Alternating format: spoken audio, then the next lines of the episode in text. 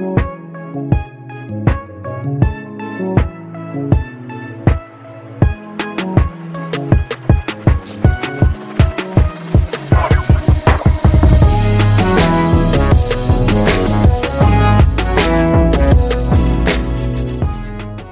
Welcome to another episode of the No Ceilings podcast. I am Tyler Metcalf, joined as always by Tyler Rucker.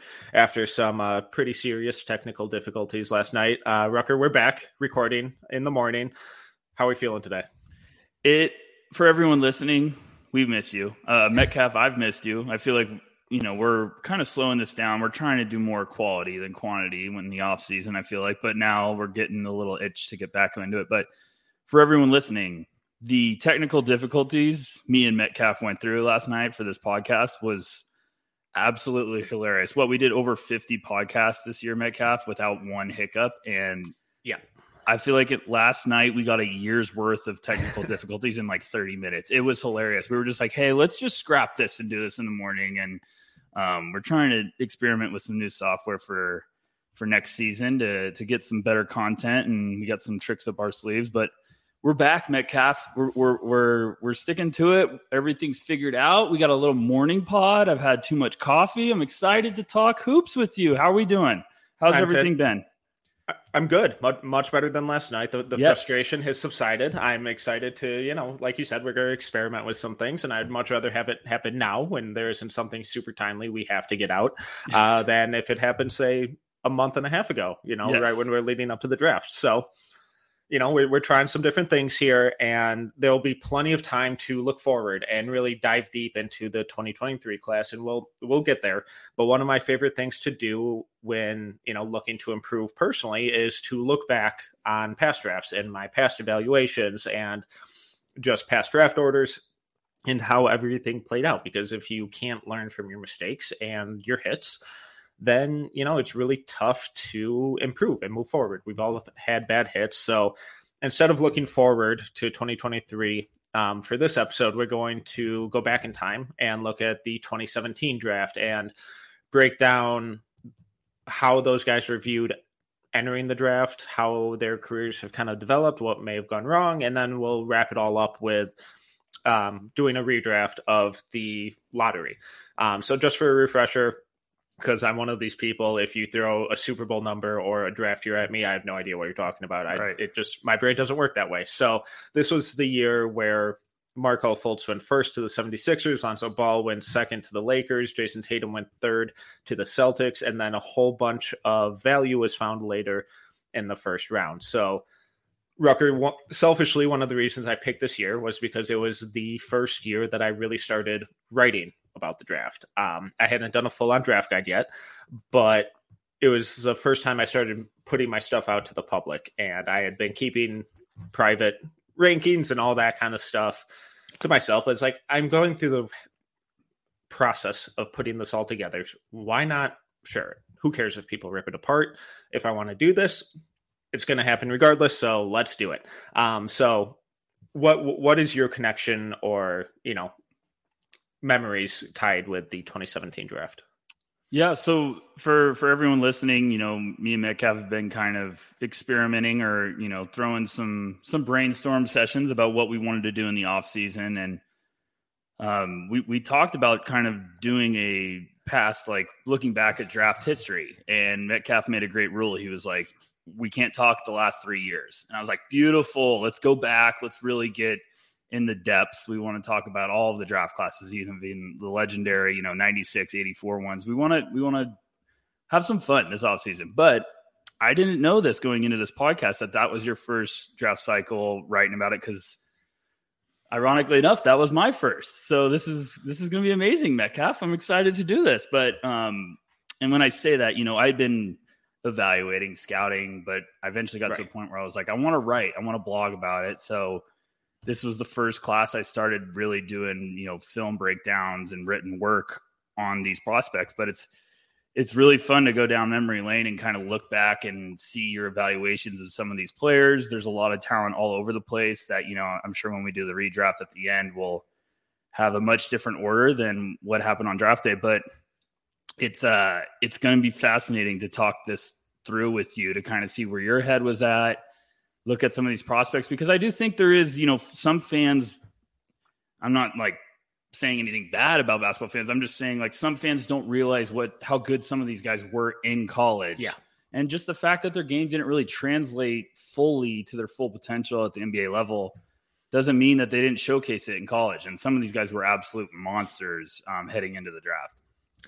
Yeah, and I, I think that's the perfect spot to lead into the guy who ended up being the first overall pick in Markelle Fultz. And, you know, obviously when we look back on it today, that's obviously the wrong pick, but you know, hindsight is 2020 and you know, it it only does so much. But in the moment, Fultz was widely regarded as the guy, as the number one um, option. It wasn't as firm a consensus as a lot of or at least these last couple of years. But Fultz was widely viewed as the number one option because of his size, his physicality, his versatile scoring, um, and just his overall athleticism. He was he was a guy who was a legit three level scorer who could finish through contact at the rim, over guys, uh, stop on a dime and pull up in the mid range. And then his outside shot looked really good until, you know, he got the shoulder injury or the change of mechanics caused the shoulder injury. It's a little chicken versus the egg type of conversation. But the thing with Fultz was so fascinating was obviously the Celtics traded back from one to three, which never happens. And when that happened, um, I believe the trade was announced the day after or a few days after he was just pictured working out in the Celtics facility, wearing Celtics gear, practicing with Celtics guys. I was like, oh, okay, it's a lock. Write it in. Celtics are taking Fultz. Here we go. And all of a sudden, the trade. And it's like, oh, shit. Like, what? No one ever trades back from one. And right. it kind of felt like a, a fleecing in a sense. Um, the Celtics did end up getting a future first rounder that turned into Romeo Langford. So nothing really, but they did end up just trading back a couple spots to still get their guy. So when you think back on Fultz, where were you at with him in terms of evaluation, and what did you what were your expectations of him coming out of co- college? Yeah, so it's it's I was almost the most excited. Like you said before, whenever someone tells me a draft class year, I'm kind of like, okay, I have to Google it. I have no idea what you're talking about off the top of my head, unless you're talking about like 96, 84, 2003.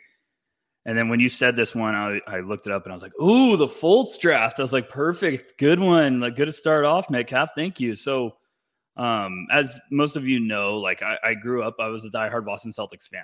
Since you know, I've gotten serious with my basketball career and, and, evaluating and no ceilings. I've kind of tried to be less biased until you get to the playoffs, then all bets are off. But the Celts had the number one pick that year. And I was in a position where I was like, it's going to be Fultz because it was, you watched, and this is what I'm getting at, what I said earlier.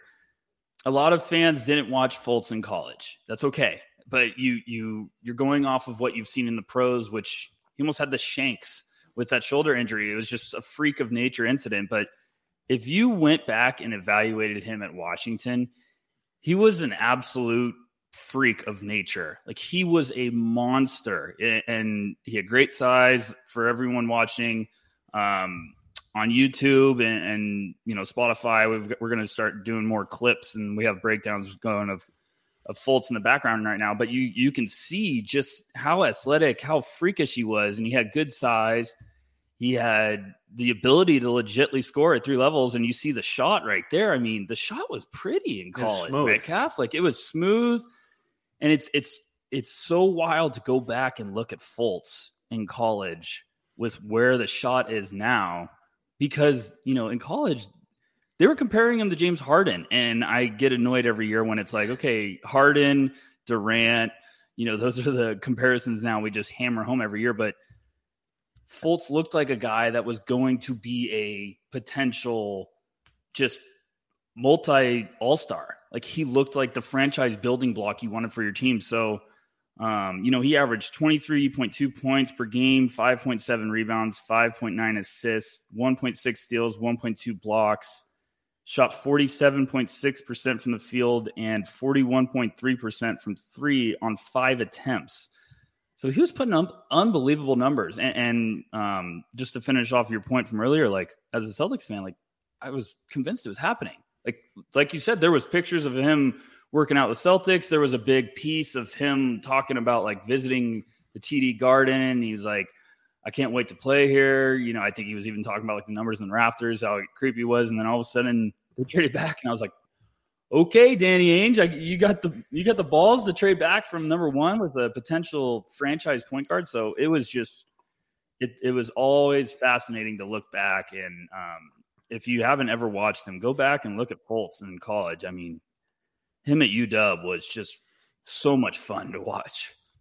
Yeah, and to just kind of further expand on how impressive his statistical profile is, obviously there's some, you know, stat manipulation here going on. But when I ran a qu- query on Barttorvik, whose database goes back to 2008, um, and used the filters of a usage rate of at least 30, assist rate of at least 30, um, at least 10 dunks, and shot at least 41% from three, he was the only player to do that. And I use those numbers to highlight just the overall offensive versatility. He wasn't just a guy who got to the rim, he wasn't just a guy who shot threes.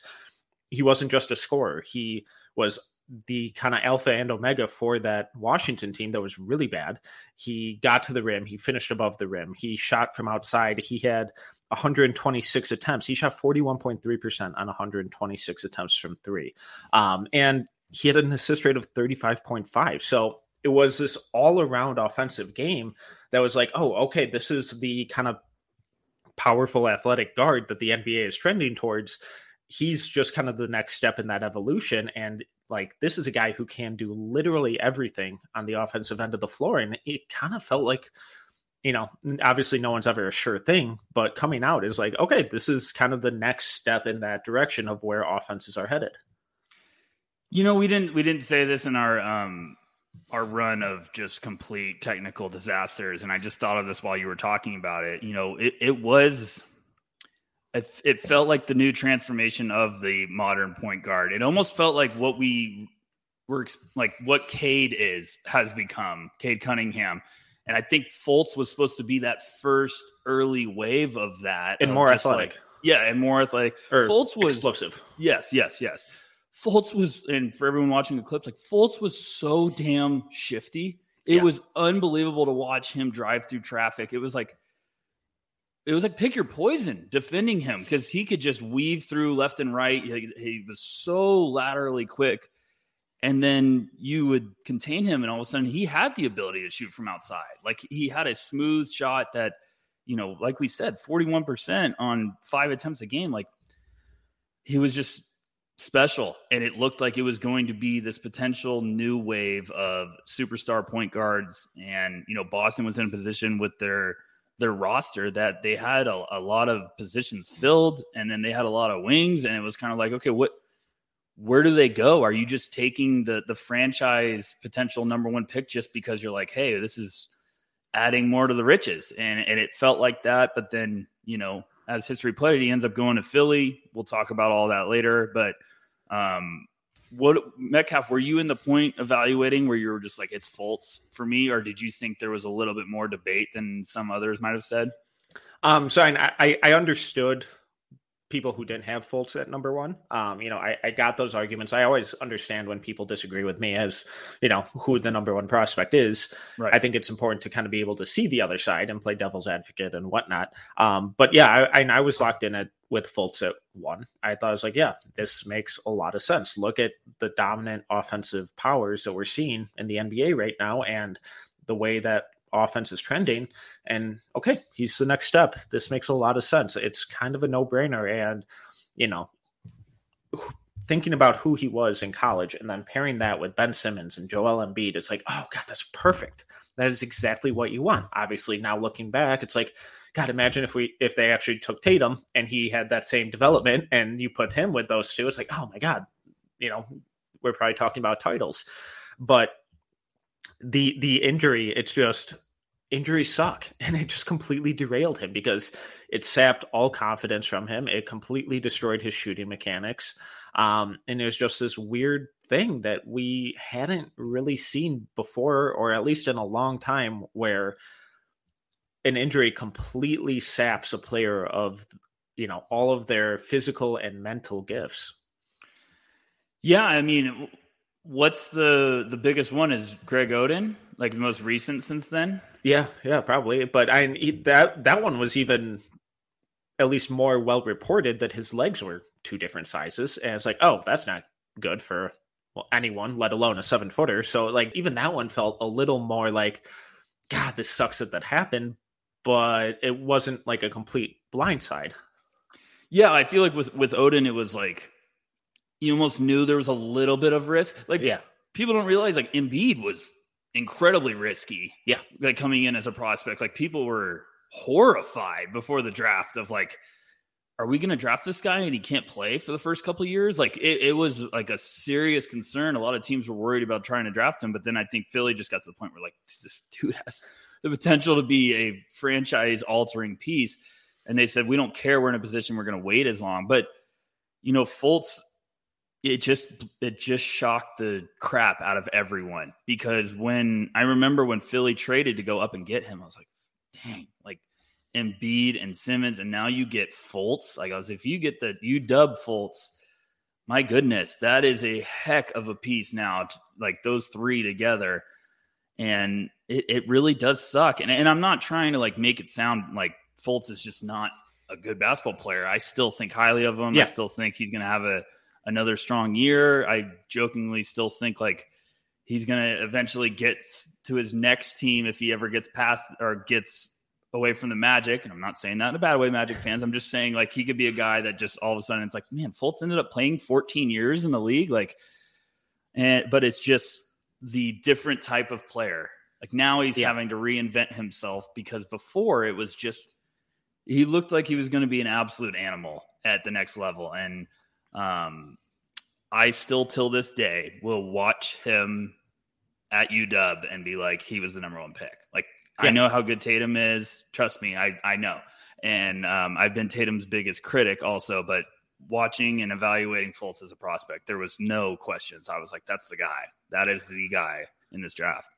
Yeah, and obviously the Celtics felt that Tatum was their guy, and they felt comfortable trading back to three because Lonzo Ball, who went number two to the Lakers, had been linked with the Lakers basically the entire season. He was, you know, the local kid who went to high school in LA. He stayed and played at UCLA, and he was one of the most fun college basketball players in the country that season. So, looking back on Lonzo Ball, um, he's had a really fascinating career. Um, similar to Fultz, I think it's been underwhelming given what his potential was coming out of college. And that's not that's not to say that Lonzo's a bad player by any means. He's an awesome player. I love how he kind of has transformed his game from this offensive dynamo to this really physical one-on-one perimeter defender. And he was really good in New Orleans, really good in Chicago. Hopefully he can stay healthy so we can continue to see that. But coming out of UCLA, he was a sharpshooter, this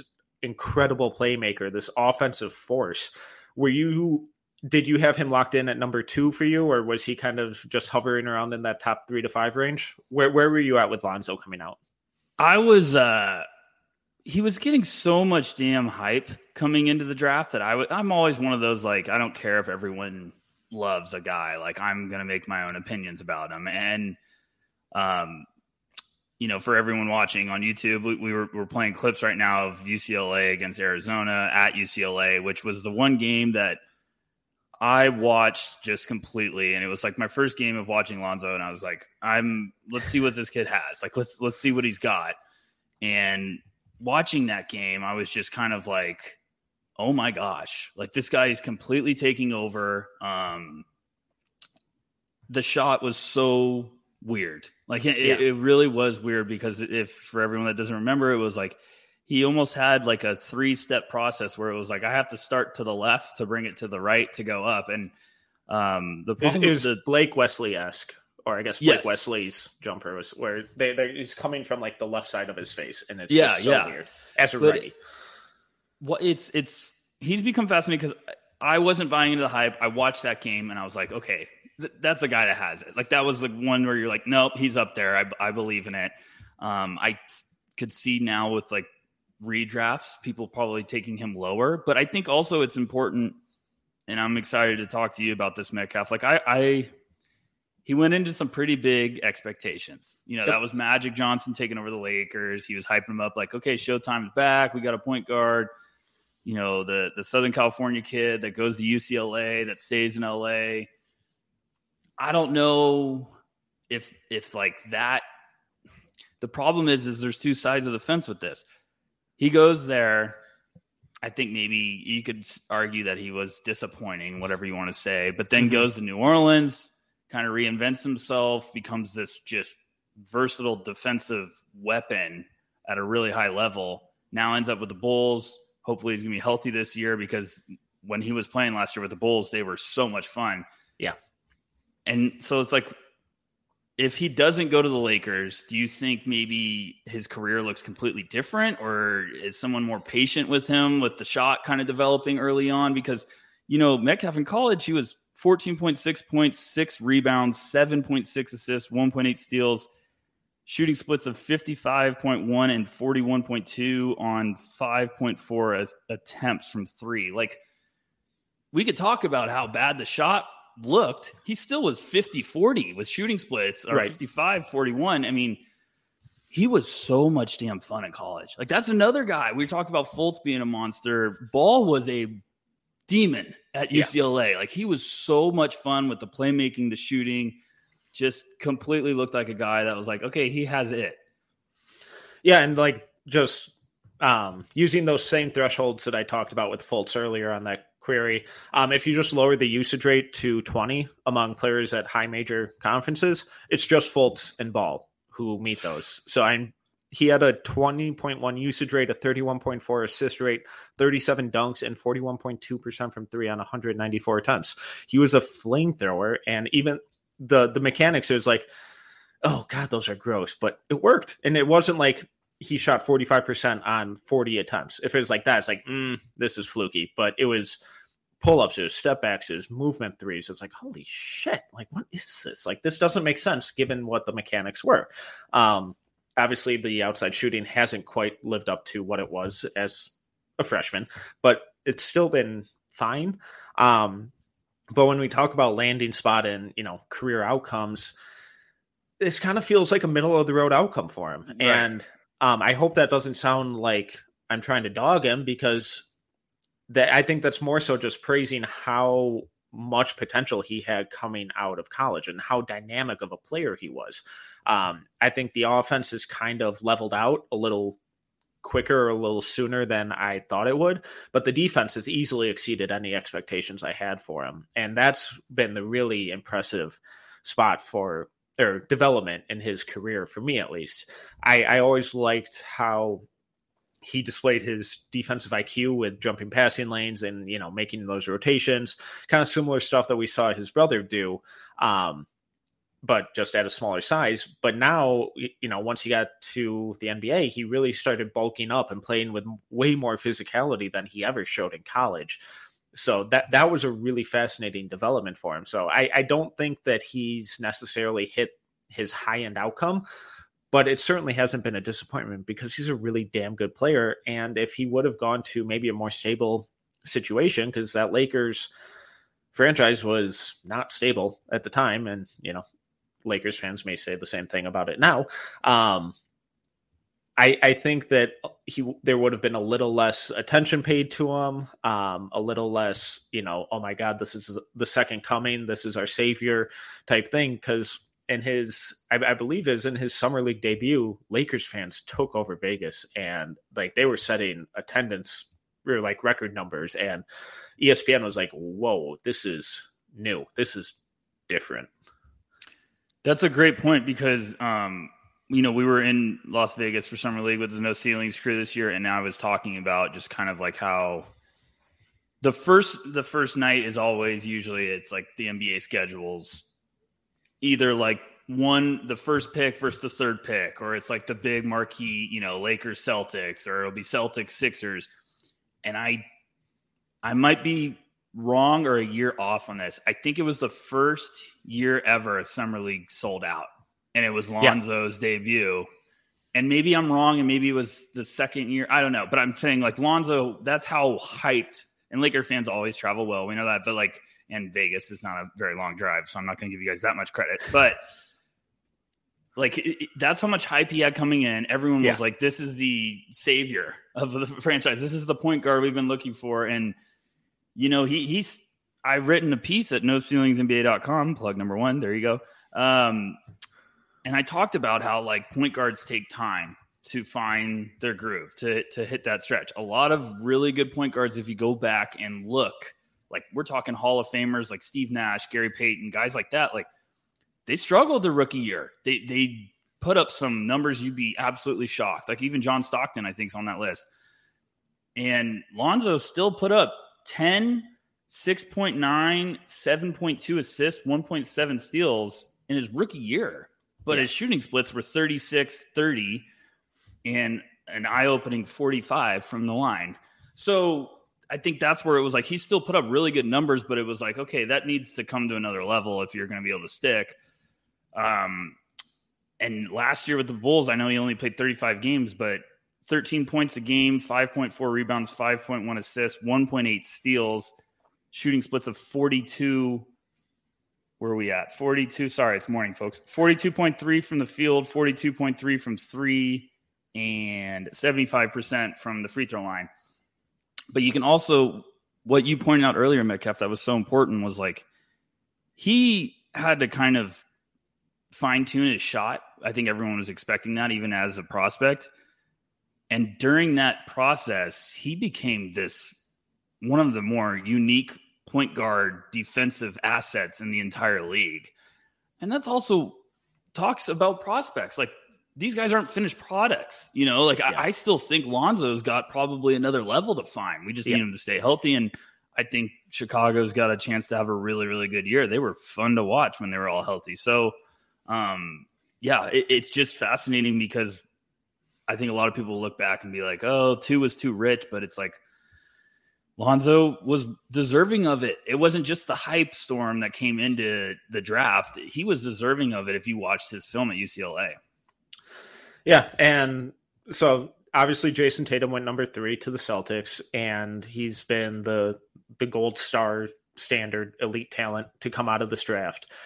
Um, but going into the draft, he wasn't a sure thing. Um, I was a fan of his three level scoring, uh, but I was a little hesitant on what else he kind of did on offense. Um, obviously, we saw the passing take a big leap this season, and especially in the, the playoffs. But a lot of people questioned his kind of defensive and scoring versatility. That obviously hasn't aged super well. Um, but just a little more fun with numbers. Uh, another query, uh, just to kind of get a, a feel of you know where he compared to people or prospects of you know similar type. And i think that really shows how the nba was kind of starting to pivot um, during this time where teams really valued these really long versatile forward slash wings. So players with a usage rate of at least 25 defensive rebounding rate of at least 19 block and steal or block rate of at least three steal rate of at least two three point percentage at least 34, uh, close twos at least 60, far twos at least 35% from true high conferences. He's one of 10 players. Keegan Murray, Bonzi Colson, Dedric Lawson, Jared Sullinger, Jabari Parker, Bobby Portis, Damion jo- James, Jayson Tatum, Jabari Smith, Trevion Will- Williams. When you add in an assist rate of at least 10, that list falls to Keegan Murray, Colson, Lawson, Tatum, Jabari Smith, and Trevion Williams those are really good college players, and a lot yeah. of them are going on to have really good, you know, pro careers. So why wasn't Tatum widely viewed as the number one prospect, or at least number two? I, you know, it was fascinating. Like we talked about earlier, that's kind of the first year I was like blogging about it and stuff. And, and I'd just been so obsessed watching Fultz. I was just like drooling over that. And, uh, I think Ryan Russillo has always, you know, kind of been one of those people who like says like he thought Tatum deserved to be in the number one, and I was like, man, I, I wish I had the balls at that time to put that on the internet, but you know, now now I do. Now I'm getting I'm getting warmed up. I'm getting a little bit more confident in my evaluation skills. Um, internet's a scary place, guys. So the funny thing was, I started watching Tatum for the first time, and I was like, holy shit! I was just like what what's why is this guy not getting more talk? Like what's what's going on? Because people forget it was Fultz, Lonzo were getting just all the buzz because everyone was like, "What's the better point guard? Who would you rather have?" Then Josh Jackson was a very hot name going into the, the 2017 draft. Um, you had guys like De'Aaron Fox, you had um, Jonathan Isaac. Like there was some versatility and, and, and, pieces that were getting a lot of attention. And I was like, why is Tatum not getting more attention? This dude has crazy skills. And I watched his game and I was so impressed with his poise, his transition ability, his just patience. And, you know, people are going to roll their eyes when I say this, but he reminded me of Paul Pierce with his footwork in like the mid range, where it was just kind of like he wasn't going to be always faster or quicker than you, but he could dissect you with his feet, his spin dribbles. Like he could get where he wanted to because he's six eight with the ability to score from multiple levels. And he was tough. And I was like, man, this kid has some serious tools. And the NBA's always loved the wings. And, and that's the thing is like, if you didn't want a point guard, the wing, they're always going to be drooling over wings. I mean, what, what about you, Metcalf? Were you, were you a fan of Tatum going in? Were you a little cooler? Where were you at? I, I was a little cooler, and by cooler, I mean I think I had him like four, yeah. maybe five. Um, but I was I wasn't sure if he was going to be Paul George or Rudy Gay. Um, just it seemed I, I, was a little concerned with the defense, which mm-hmm. obviously hasn't aged great. Um, he's turned into a hell of a defender, and you know I think that's that's something I've kind of picked up on is these this last decade guys haven't really gotten that much better at defense at Duke. Um, it'll be interesting to see how that changes or evolves uh, under Scheyer, but the top Duke prospects, it's always been the offense that's made them top picks. You know, so I, I was a little hesitant on how much effort, what versatility, the physicality that he showed on defense. Um, I understood the concerns is, oh, is this guy just a tough mid-range shot maker and can he do much else i was a little higher on that than others but it was mainly the um the the defensive questions i had with him and then it was what else can he do on offense? If he's just this kind of back to the basket tough mid-range shot maker the spot up shooter um, does he have more on ball creation that's not you know one two three dribble pull-ups um, can he create for others? That's kind of where my questions came in. Yeah, you know, Tatum was interesting in college. I even feel like there was a, a story recently where like Tatum was talking. I think it was with JJ Redick on the Old Man and the Three podcast, but he was talking about, or it might have been with Draymond Green. Sorry, um, whatever. You guys understand what I'm talking about. But it was him talking about like Coach K kind of ripping him when he was uh, at Duke of being like, you got to be aggressive. And it's funny when you go back and look at his box scores or his game logs, you can see some games where he finished with eight points, he'd finish with nine points, and yeah he'd have a string of you know 20 point games and all of a sudden kind of just disappear come down you know 11 8 and that opens some eyes. I know we always talk about like duke prospects can get a little annoying to evaluate with their offense and stuff but that opens some eyes when you're trying to draft a guy top three that you're like is this going to be a franchise piece like offensive weapon? But then he finishes the year his last six games at duke he was averaging 20 a game on 51% from the field, but still 27% from three. So I was like you. I, I was like, there's some there's some really fun tools there. There's some special stuff. Are what level are we at? A- am I seeing the superstar or am I seeing like a Rudy Gay? And I loved Rudy Gay. Rudy Gay, just to be clear, he had he had a very good career. Yes, terms, compared to your average NBA player. Very, very, very good career. Anytime you dra- you're drafted early and you end up playing more than ten years, I think you had a good career. So yeah.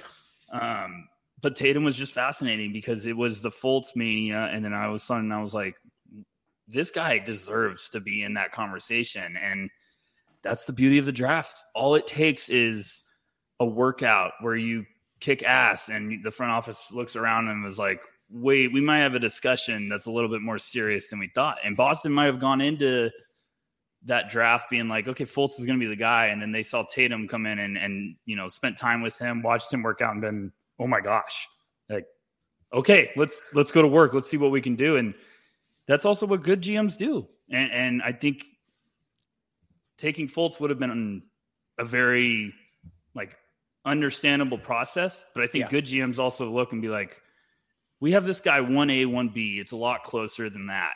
And we really, really are intrigued with this guy. Like maybe they were loving Tatum. They loved everything they heard. And they said, we can get a future first and to move back two spots and still get a guy we love. And that's what they did. And, you know, Tatum, I think we're always going to look back at this draft and almost be like, it's the Tatum draft because he went third. And that's yeah. just how it happens. But I still, till this day, think Fultz, Ball, I understand why they went one, two. Absolutely. And two other guys who are in a lot of people's top three or at least top five were Josh Jackson and mm-hmm. De'Aaron Fox. Um, I'll, I'll, I'll, let you pick. which one of those do you want to go with? Let's talk about Josh Jackson. I, we yeah. didn't get to talk about him on the uh, what are we calling it? The the secret files, the podcast that will never be released. Um, we didn't get to the Josh Jackson part yet, so this is all going to be new, fresh content. But what were your thoughts, Metcalf? I was, I'm going to be honest, I was skeptical. It was one of those guys that the more the more he kept buzzing, I was like, what am I missing? And th- this is also the first year I'm blogging. You got to remember. So I'm like, all right, I'm trying to do this as like a, a side hobby. And I was like, am I the crazy one? Am I all of a sudden going to realize like I don't know what I'm talking about? And I felt good because I was just watching. I was like, I get the upside. I get what everyone's falling in love with. But we talk about this I this theory of like people falling in love with the idea of what a player could become. And I feel like Josh Jackson fell into that category a lot. And there's always some stuff with prospects that's off the court and, you know, background yeah. stuff that a lot of people don't realize. But what did you think of Josh Jackson as kind of a prospect coming out of Kansas? Yeah, so I mean, he was in my top five. I think he was probably five for me. Um, what I loved about him was the athleticism and the defense. And I thought that was going to – you know, be elite. Um, it didn't pan out that way, obviously. Um, but I, I, I was I was with the people who were questioning his offense because I thought those the shot and the kind of offensive creation had a lot farther to go than a lot of people wanted to kind of admit at that time. And it, it really felt like, like you said, oh, what could he be? And obviously, a lot of the draft is projecting like that.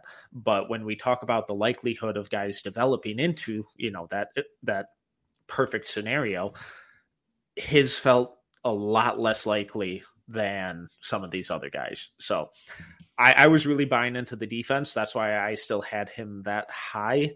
Um, but I thought, okay, if he can just develop a spot up three, consistently and then pair that with this elite defense, he's a guy who could easily be, you know, a third starter on a playoff contender.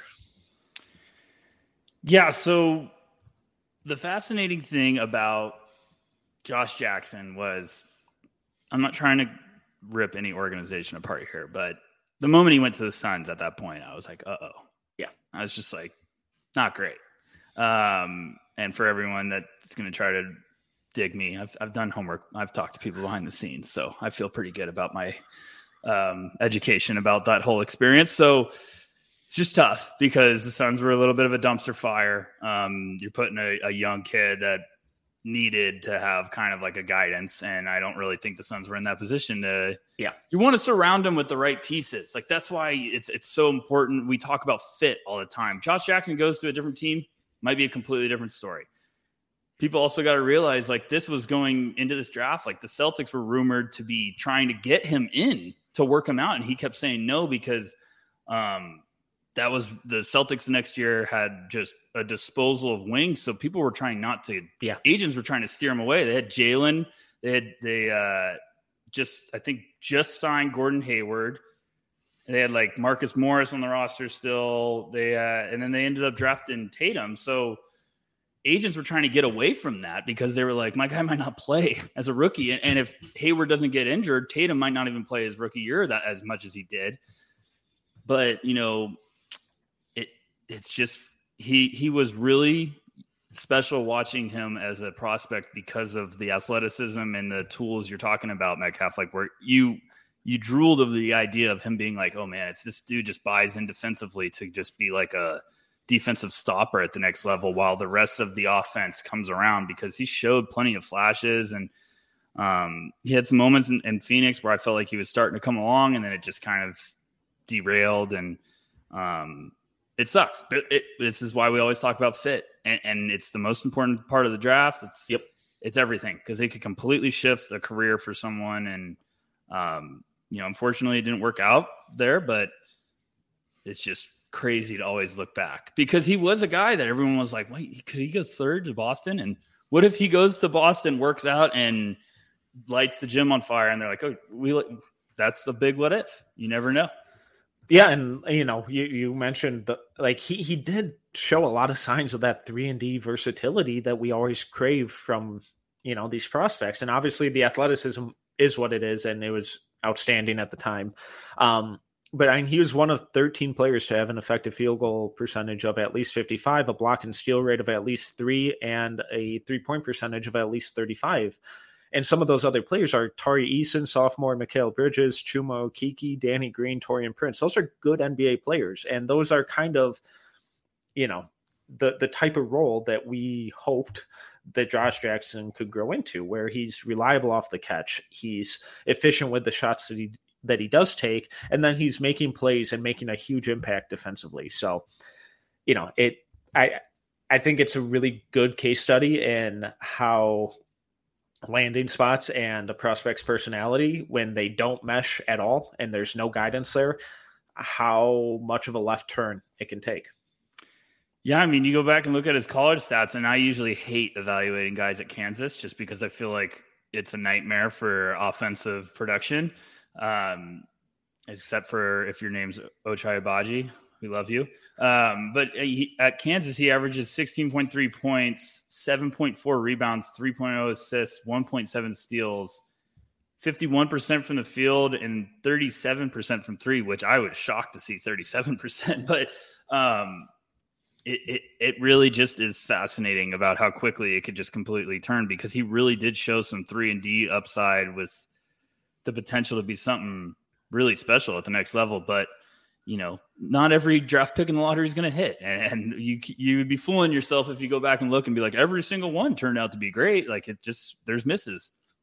Yeah, and another freak athlete from that class who's been able to kind of harness his athleticism, and you know, we've really seen his game take that step and mature once he learned how to slow down and you know not just play at 100% is De'Aaron Fox. Where where were you at with Fox coming in? I, I mean, I'm a sucker for speed. You know, Top Gun. I, I feel the need for speed, but it was fascinating evaluating him in college at Kentucky because he was just so damn fast. Yeah. And I was like, gosh, if this dude just learns to play with some some change of gears. And he was shifty. He was explosive. I mean, we're we're, we're showing the tape right now. Like he had that wiggle. It was just one of those like when you we talked about this this year with a lot of prospects. You know, JD Davison was one off the top of my head that I was like, he's got to learn to play with a change of gears. You can't just be going in sixth gear the whole time. You've got to be able to set up defenders. You got to be able to use it in the pick and rolls. You got to be able to create your windows. And then Davison goes to summer league and just looks completely unreal. And I was like, okay, I guess I'm going mental. But Fox was really intriguing to me because everyone was falling in love with Lonzo, and I was like, man, I kind of like this De'Aaron Fox. Like, and I usually yeah. can't stand Kentucky point guards because they give me nightmares. Um, if you know, you know.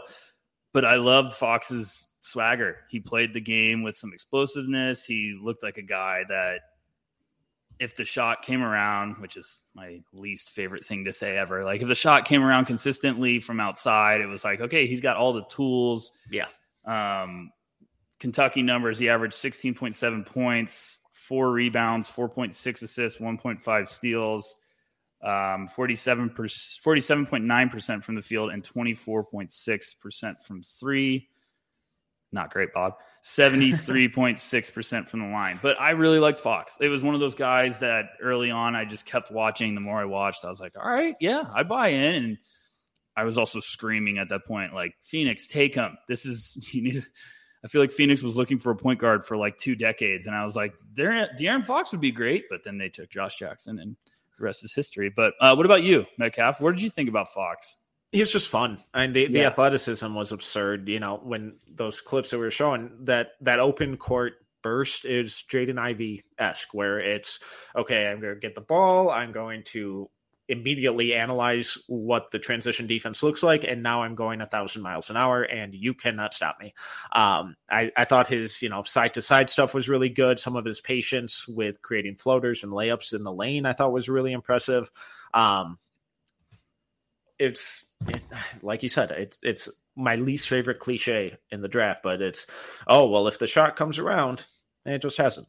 Um, right. You know, it's obviously gotten a little better, but it hasn't improved to the levels that it needs to be for him to fully leverage those athletic gifts. Um, and then, you know, I, I don't think his playmaking necessarily evolved to an elite point. I think he's a good point guard, um, but I think he's more of a scoring guard. So he's had a really nice career. He's a really good player. Um, when we talk about percentile outcomes, I honestly think this is maybe like the 85th percentile for him. And for him to jump into that 90, you know, to 100, it's the shot, and that sucks. But it's he's just one of those players where it really feels like the big swing skill for him. Can I ask you a off-topic question? Or, no, it's it's it's related, but um, I love Kings fans, and now I, I I absolutely love them because you know they got the prodigal son, Summer League MVP, Keegan, Keegan Murray, in case you haven't heard. And this is not an insult to Kings fans. So, for all the Kings fans listening, I love you, but I'm just trying to ask this question. De'Aaron Fox just averaged 23.2, 3.9, 5.6, and 1.2. Is it because he's on the Kings? Yeah. In the Kings market that we're not talking about him as like this is one of the best underrated point guards in the league. And that's not a insult to the Kings fans. I'm just saying this is what I get annoyed about with the teams that don't get the attention that they deserve. And I know the Kings have been struggling; they haven't made the playoffs, but it's still like, come on, we we need to cover every team in the league. That's what we're trying to do at No Ceilings. We're trying to cover every single possible thing we can, and it's like just because a team struggles doesn't mean we shouldn't shine the spotlight on some of their young talent. And I Fox has had three straight years of over 20 a game. I know they've struggled, but still, 20 is 20. And he's almost been at 48% from the field every year. He's averaged almost north of six assists every year. I, I don't know. Last year, he averaged 25, or two years ago, he averaged 25, three, and seven. I don't know, Metcalf. I just, he's always been a puzzling one for me because I'm like, if De'Aaron Fox is with the Knicks, is he the getting the talk of like, oh my gosh, he's one of the best point guards in the league for a rising star? Now I'm, I'm yeah, so I, no, no, so I, I definitely think market has something to, or you know, plays a factor in this. And if you just swap the draft spots of if you put him with the Lakers and Lonzo Ball with the Kings, Ooh. I think both those guys are talked about really differently. Oh, um, Metcalf, we're getting spicy now. Off season's in it, full effect. I know it, it is what it is, but I, I, think the other big determining factor in that is that Fox hasn't taken him to the playoffs, whereas you know his peers from this class, um, you know Lonzo Ball has had has been in the playoffs. Jayson Tatum just was just in the finals.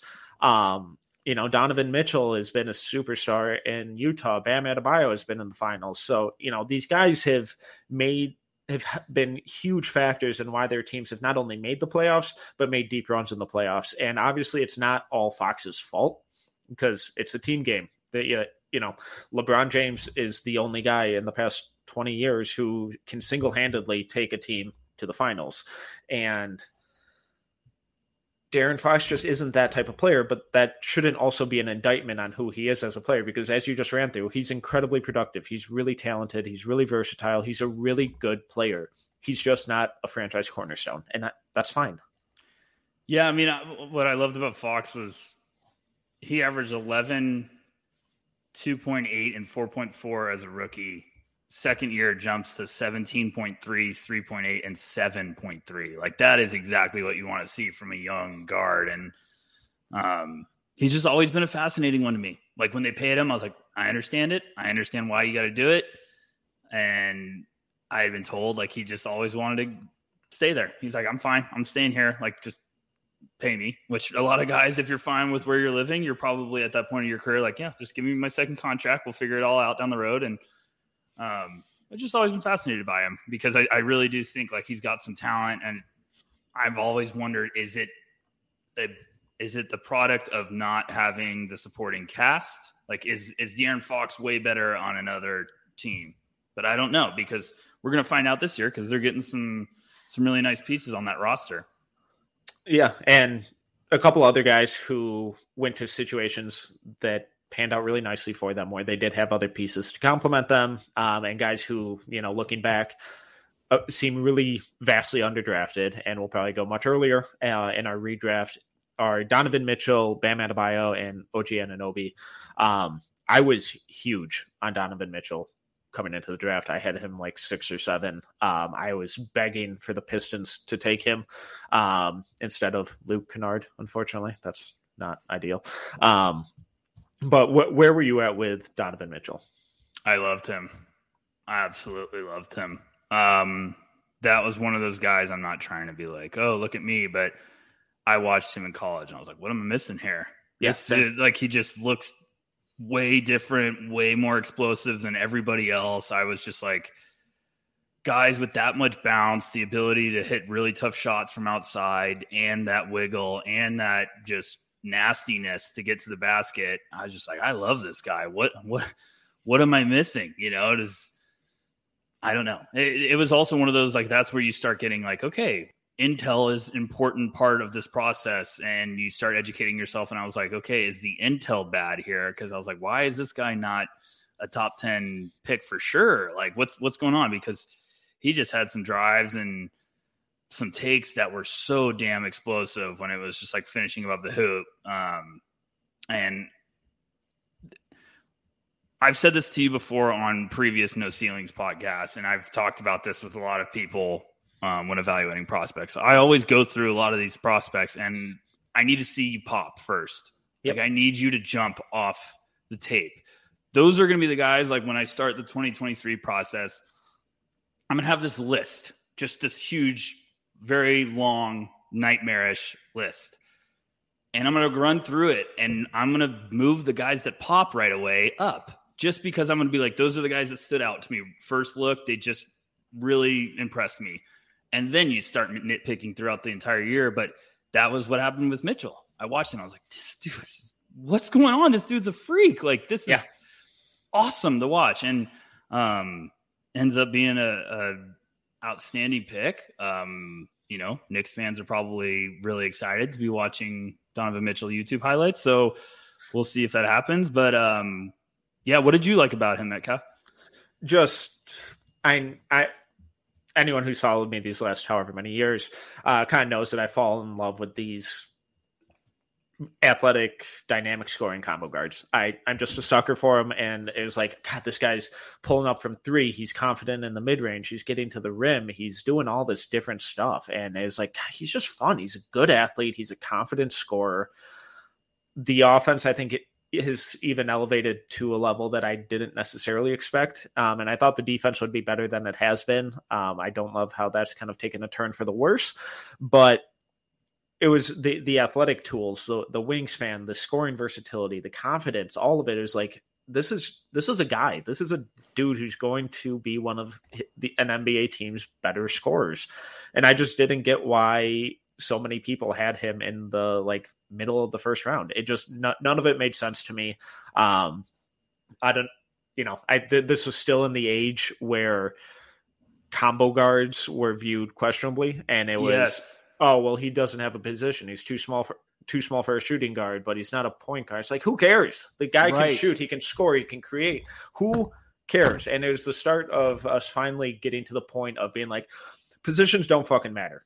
Can you play? Yeah, and Donovan Mitchell could play then. He can play now, and it's like him falling to 13 is going to be one of the biggest. Like, what the fuck were you people doing? Preach, Metcalf. I was literally just about to go on this rant, and you stole it from me. And I'm so proud for you. This was, I think, this was the thing of why he fell, is because everyone. I get weaknesses and criticism and like hesitations about prospects, but when you find something that I'm like, you're really pulling something out of a hat right there. Like you're really trying to own in on this. Can a guy fucking play? That's what I get to. Like, is he going to be a guy that potentially is going to be a starter at the NBA level? Let's figure that out first because I feel like when you get to someone like him in that draft class, people were like, he's too small for a shooting guard, but he plays like a shooting guard. And he, I don't know if he's going to be a point guard. And I'm like, is he going to be on the court in crunch time? Is he potentially going to be a machine? And can he hoop? That's what I always right. joke about. I get to a point like, is this guy a hooper? Is this guy going to be a bucket machine? Is he going to play for a, a long time in the league? And when I watched Mitchell, I was like, just throw the damn measurements or all that thinking out of the table. This is the best guy on the court in pretty much every game I've watched of him. And it was just fascinating to me to see him fall down to there. And he was just so much fun at Louisville. And, and I'm glad that you thought the same way. You know, that's why I love doing these podcasts with you. Yeah. And just to kind of, you know, further prove that for anyone who's skeptical about that being an evaluation, you know, I just pulled up the Ringers 2017 draft guide. And th- th- this isn't meant to take a shot at yeah, any geez, of those guys or anything. Show, it's just violence, huh? no, it's just the most easily available. And, you know, they had him at 12. They have far more pluses than minuses, but the opening you know sentence is supreme athlete with NBA strength who is still developing his point guard skills. In the minuses, doesn't have a true position. So you know if I'm sure if Donovan Mitchell is coming out right now, their view on that would be vastly different because the entire view of how players were evaluated and um, you know thought of how to fit on the floor it's completely changed in the last you know five six years you know it's pretty funny our boy Johnny Davis uh, averaged what seven points a game as a freshman. Oh, are you going to do the statistical comparison with him? Because yeah, that I, I did yeah. that with, when when I wrote about him earlier this year with him, Donovan Mitchell, and Brandon Roy, and it's weird. Hmm, it's weird. I mean, just saying, not saying, but just saying. Wizards fans, I need you guys to calm down. I've been oh I've been worried about you, oh but uh, we'll we'll save that for another day. But Johnny Davis, seven points a game in his freshman year at college. Donovan Mitchell, seven point four points a game at Louisville as a freshman. Jumped up to fifteen point six as a sophomore. So let's be patient, folks. Um, but yeah, it, it, it's it's just always fun to look back and see that the numbers the guys put up in college, what their tape was like, what they've developed into, and Mitchell's become just an absolute machine, especially when he had that run in the playoffs where he was all of a sudden becoming the the superstar. It's like taking his his game to a completely different level. It was just like, my goodness, this is a animal. So um yeah, there's another guy I was high on. Who else do you got, Metcalf? Who else are we thinking? Um I know OG fell because of the injury thing. Yeah. Um, and then the big questions around his shot uh, from his freshman year to sophomore year, the three point percentage fell by 13%. And he only shot 56% from the line and 48% um, as a freshman. So, like, the indicators weren't good, but there was some excitement. I still think if he wouldn't have gotten injured as a sophomore, he probably goes lottery still. Uh, the the big surprise though is Bam Adebayo. Yeah, um, and it's just another case of Kentucky guys having so much more to their, their game than they were ever allowed to show. Um, you know, again, not to take a shot at the ringer, but he was ranked uh, 36 on their draft guide. And a lot of people, um, myself included, just kind of viewed him as this athletic, energy, rim running big man. And I didn't think he was as skilled. He, you know, he frequently got paired um, or aligned with UCLA center at the time, Ike Enig- Anigbogu. Um, their proud of that pronunciation. Good job, Mike. Proud of for that. Their careers have turned out very differently, um, and it was just wild how much more skill and you know substance there was to Bam's game than he was allowed to show. Because you know, as we're running through the clips here, there's a nice kick out pass there, but that was kind of the extent to his passing ability or what he was allowed to do. But it, he was just a freak rim runner, great athlete, and you know that was kind of it. It's funny because I uh, I went down a rabbit hole this morning and I found one of my old write ups on Bam. Um, getting ready for this draft, and I at the end, like I always try to do a summary at the end after breaking down their game, and I even wrote like late first rounder, really intriguing. I could see going earlier, but it's like I yeah. even thought he was a late first rounder, and um, you know he averaged 13 points a game, eight rebounds, 0.8 assists at Kentucky in 30 minutes. So it's just like what Metcalf's talking about. Like he didn't get a lot of chance to just showcase the versatility he had, but there was some special tools, there was some athleticism.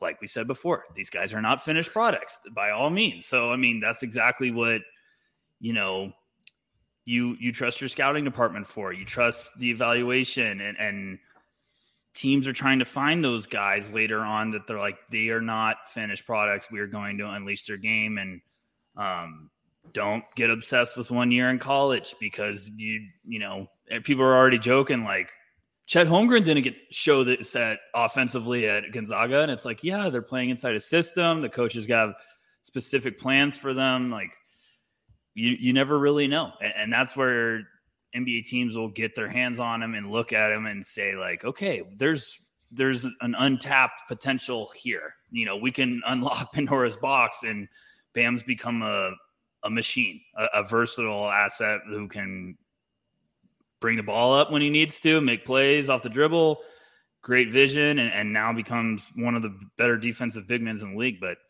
just really fascinating to look back and be like, whoa, a lot of people were lower on him and he really shocks people. And that's what Metcalf you were talking about before we even started this was this draft class had value all over the place.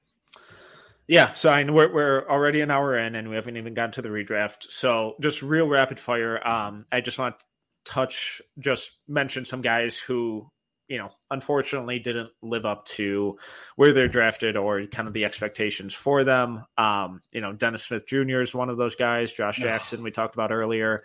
Uh, Harry Giles, just injuries suck. Um, and Justin Patton.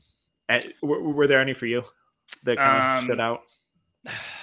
I mean, the Dennis Smith one really it hurt. Had yeah, that one really hurt me. Um, I weirdly was drinking some Justin Patton Kool Aid late, but, but I don't know if I was like that in love with it.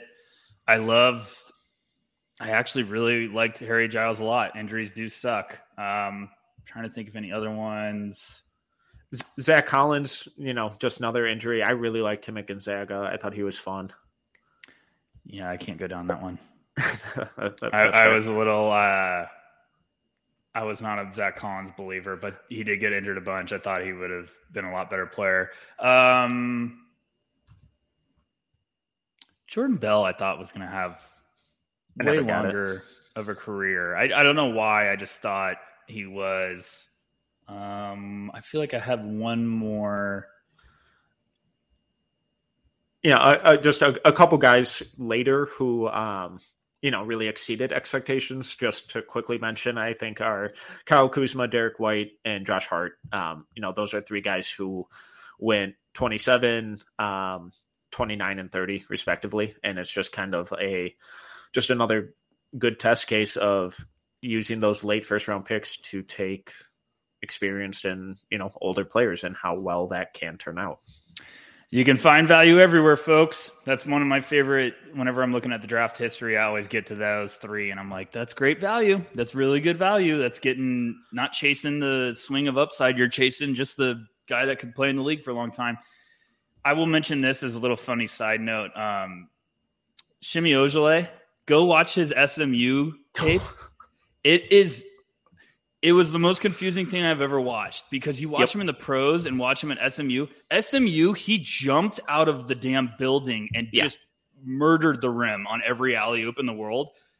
And I, you never really saw that when he was with the Celtics. It was always like, I was like, did he like get his knees replaced with like the Terminator, like metal? Like, it was fascinating. Like, if anyone's ever go watch it, because I watched him at SMU. He, he had transferred, I think, initially from Duke. Yep yeah, he was a, he was a big recruit coming out of high school. Yeah. And, and, and him and Sterling Brown were a lot of fun at SMU that year.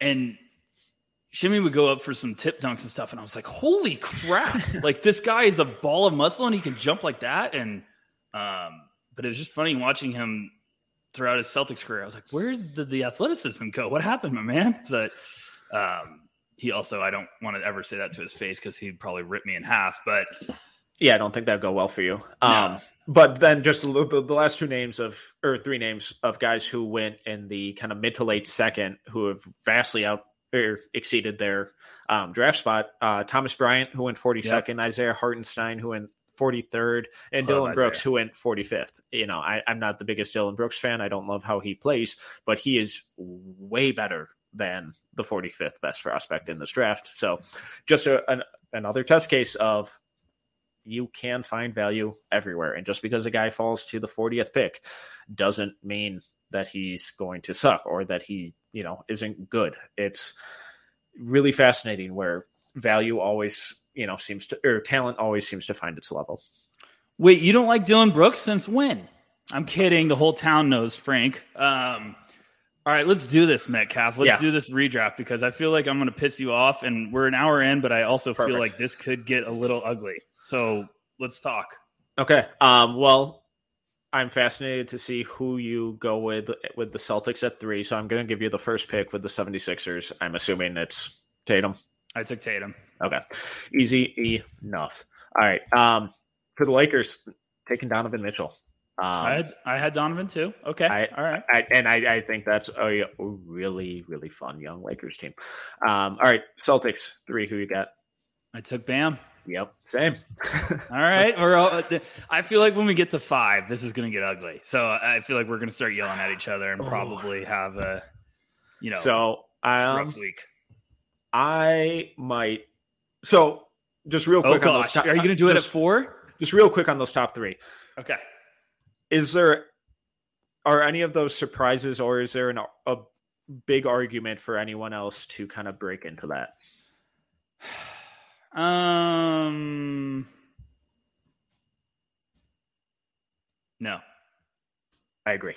I, I, think it's a pretty big drop off after that. Um, and for the Suns, I'm gonna go with OG Anunoby. Oh, here we go. Wow. Okay. Wow. All right. All right. All right. All right. Okay. Okay. Interesting. Well, Kings fans now now we're really pissed off. um, so so who would well, you have gone with okay, there? I I put De'Aaron there. Okay. Okay, now I gotta. Well, screw this. Okay, so I'm fifth with the Kings. Yeah. I screw it. I'm taking De'Aaron there. We're not. Yeah. We're not. We're not. We're not fucking leaving.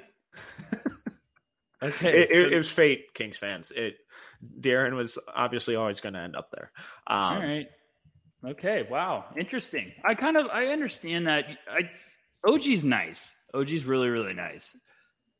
I just See, this is why I think the slander with De'Aaron Fox is unwanted, but it's okay. I understand it. I get it. Um, hey, if anything, I'm doing Fox a favor and not putting him in that Phoenix situation. So you're welcome. Yeah, De'Aaron. good point. Um, okay, okay, so uh, you're on the clock with Orlando at six. They originally took Jonathan Isaac. Where are you going? Uh, I'm gonna go Lonzo. Interesting. Okay, I actually like that pick.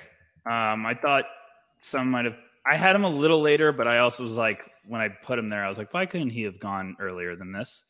Um, yeah, and, and, just for clarification, when I'm running through these, I'm not factoring in team fit or anything a whole lot. I'm just focusing more on uh, how, how they've turned out as players and how I view view them value wise. Um, I understand. I understand. So with with the seventh pick, uh, this was Lauri Markkanen who went to the Chicago Bulls uh, in the Jimmy Butler trade um, which just turned out perfectly for everyone.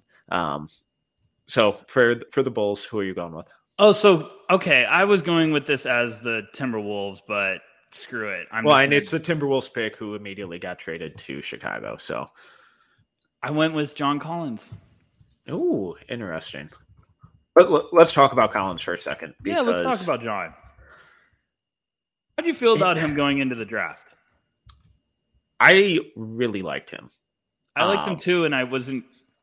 I, I wasn't confident enough to. Yeah, same. Yeah, because um, his like statistical rankings and efficiency was like historically good, um, and I just didn't understand why more people were skeptical and like that I, the public's hesitancy.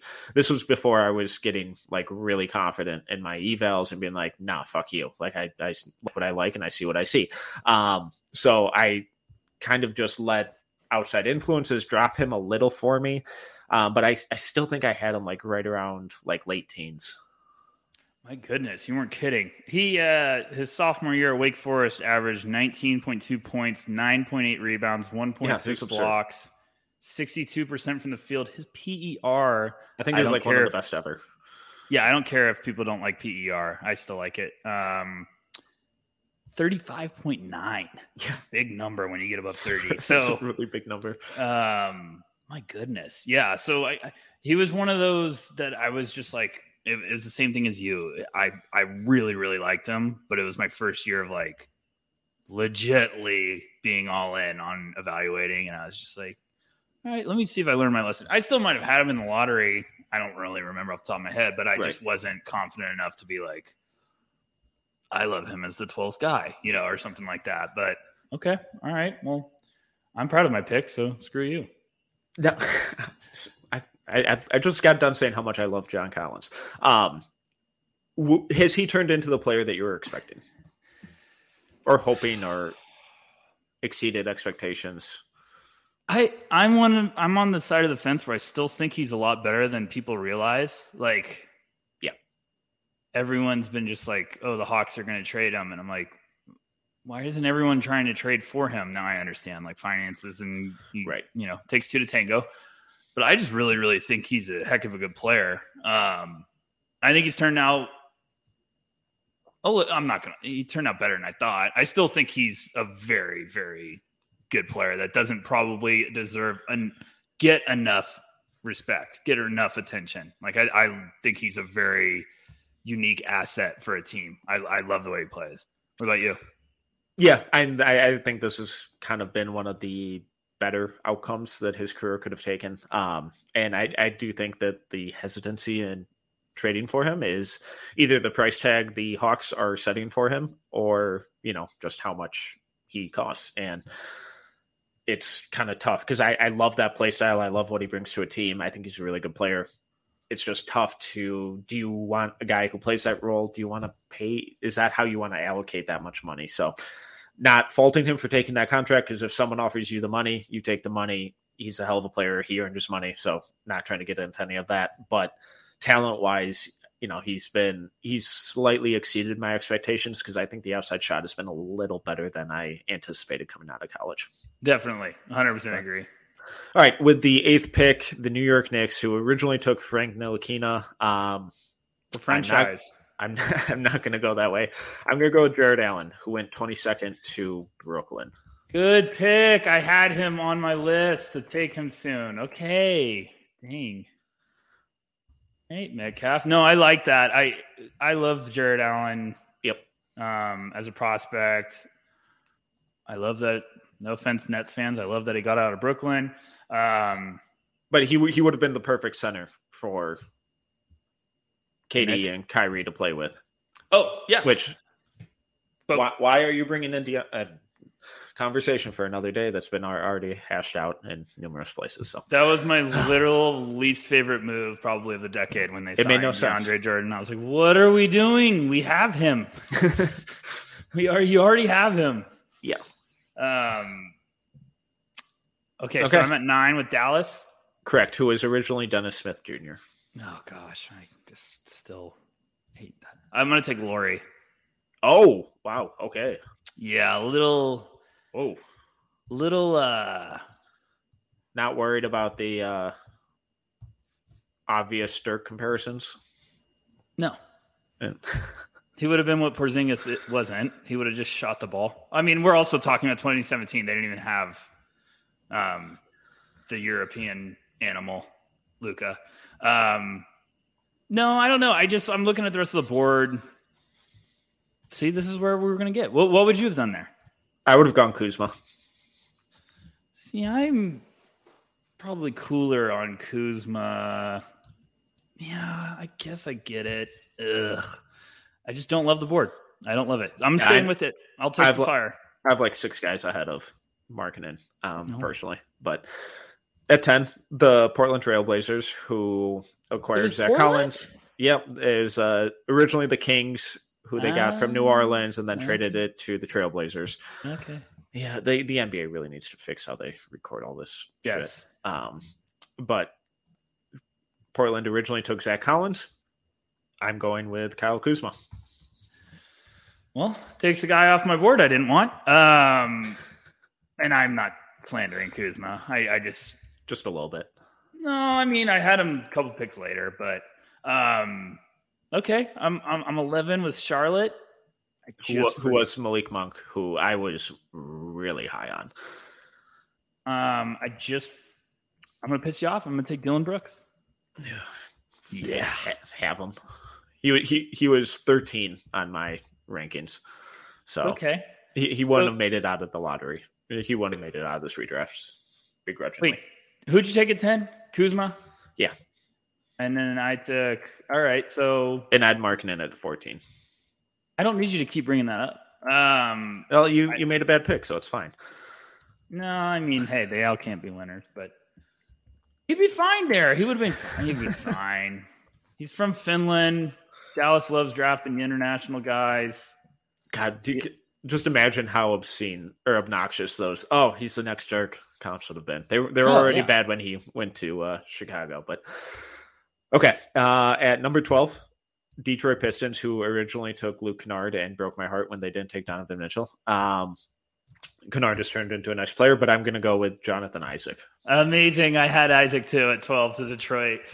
I as a prospect, I was drooling over yeah. Jonathan Isaac. He was one. I think I might have even had him in my top five or six. I loved. Yeah, he was. He was for game. sure in my top ten. And everyone that thinks I'm crazy, like go watch him. Uh, when was he? He was. It was at the bubble. He was just going berserk, and we were like, "Oh my gosh, Jonathan Isaac next year is going to be a machine or something." I, I, when, when, he's been healthy, he's been awesome, and awesome. like a, like this guy's a defensive player of the year, and he just hasn't been able to stay healthy. Hopefully, he can. If he can with this young Magic team, that's going to be really fun. Yeah, I, I, as a prospect, I still absolutely love them. I thought watching his film at uh, Florida State, I was just like, woo wee yeah, this dude clicks. Like I'm, I'm all in on this one. So yeah, at 12, I'd still take him. I hope he's healthy because I loved watching him play as a basketball player and as a prospect. Um, oh no, now I'm at 13 with Denver. Uh, Utah. With they Utah, tra- they traded up for. what website did I use that didn't update any of this? Uh, Utah. I'm gonna take. uh I'm gonna take Derek White. That that's who would have been on my list as well. I'm gonna take Derek White. I really like that fit. I also love the guy I had next, and I wanted to move him up a lot earlier. But I'll be interested to see if you have the same opinion. Um, yeah. So at number 14, the Miami Heat, who obviously took Bam Adebayo. Um, I'm gonna go with Josh Hart. All right, I had Josh Hart too, so Love we weren't it. too far off. I just took Lauri at, at Lauri at nine, and um, I like your Jarrett and I, I had Lauri, I had Lauri at fourteen. Yeah, so I'm like uh, my my top fourteen all went. So like they're that, that that's interesting that there wasn't any major kind of disagreements. Do you want to keep bringing up that you had Lauri at fourteen? Or yeah, no, I, I I love pointing out your mistakes. So hey, not not every lottery has a you know. I still can't believe he took OG at four. Wow. That that's because he's really good. Yeah, well, I guess the, the Suns would just double down on the mistake of not taking a point guard and take another wing, even though I I love OG. Um, um, yeah, so some some guys that we didn't mention, obviously Malik Monk, uh, Luke Kennard, Semi Ojeleye, Thomas Bryant, Isaiah Hartenstein, uh, Monte Morris, Zach Collins, Frank Ntilikina. Um, obviously, some flawed players in there who didn't necessarily live up to where they were drafted, but I, I still think they're some of these guys who have been able to stick around um, and play, you know, some some solid roles for teams. So, was there anyone that you felt could have easily broken into this list, or you feel bad leaving out? Um, no, not really. I'm looking at the names around. I loved Justin Jackson going into the draft. I thought he was going to be a guy that just played for 11 years. I just thought he was going to be that eighth guy off the bench that helped you in a playoff series. And then fair. Luke Kennard's still the most frustrating ever because I get I like his game, but he's the biggest like hot or cold player I've ever seen. I feel like when he's hot, it's like oh gosh, Luke Kennard game. But um, no, I feel like that was that was a fun one, Metcalf. I mean, we did a lengthy one, but I feel like it's always cool to kind of go back and look at um, the history of the draft. And I feel like mm-hmm. I'm, I'm gonna be excited to keep doing some of these too. I feel like we're going in a damn time machine, going far back. It's gonna get crazy when we bring up some specific draft cycles. It's gonna be crazy. Yeah, yeah. That this was fun. Looking forward to doing more of these. Um, Rucker, thank you for the time. Please plug away. Tell the people where they can find you. Um, I'm at Tyler underscore Rucker on Twitter. I'm at no ceilingsnba.com. I've got some pieces on the way, some that I'm putting a lot of time into. That's probably going to be some some crazy reads, but I have a feeling a lot of people are going to like them. And then um, I'm going to be getting the the content for YouTube rolling. Talk about some summer league reactions. And uh, Metcalf, glad to glad to be back doing this this week with you. Um, I'm already looking forward to the next episode. Thank you as always, sir. Absolutely. Once again, I'm Tyler Metcalf. You can follow me on Twitter at TeamMetcalf11. You can find our merchandise at NoCeilingsNBA.BigCartel.com. And you can find all of our written work, including uh, the pieces, the lengthy, in depth, fascinating pieces that Rucker just teased at NoCeilingsNBA.com. It's all free. Just hit that subscribe button while you're there to ensure that you never miss anything that we publish. You can follow us on Twitter at NoCeilingsNBA. And you can watch this podcast and a lot more that we have coming up on YouTube at No Ceilings TV. If you enjoyed this episode, please make sure to subscribe, leave a review, and a five star rating. Until next time, see ya.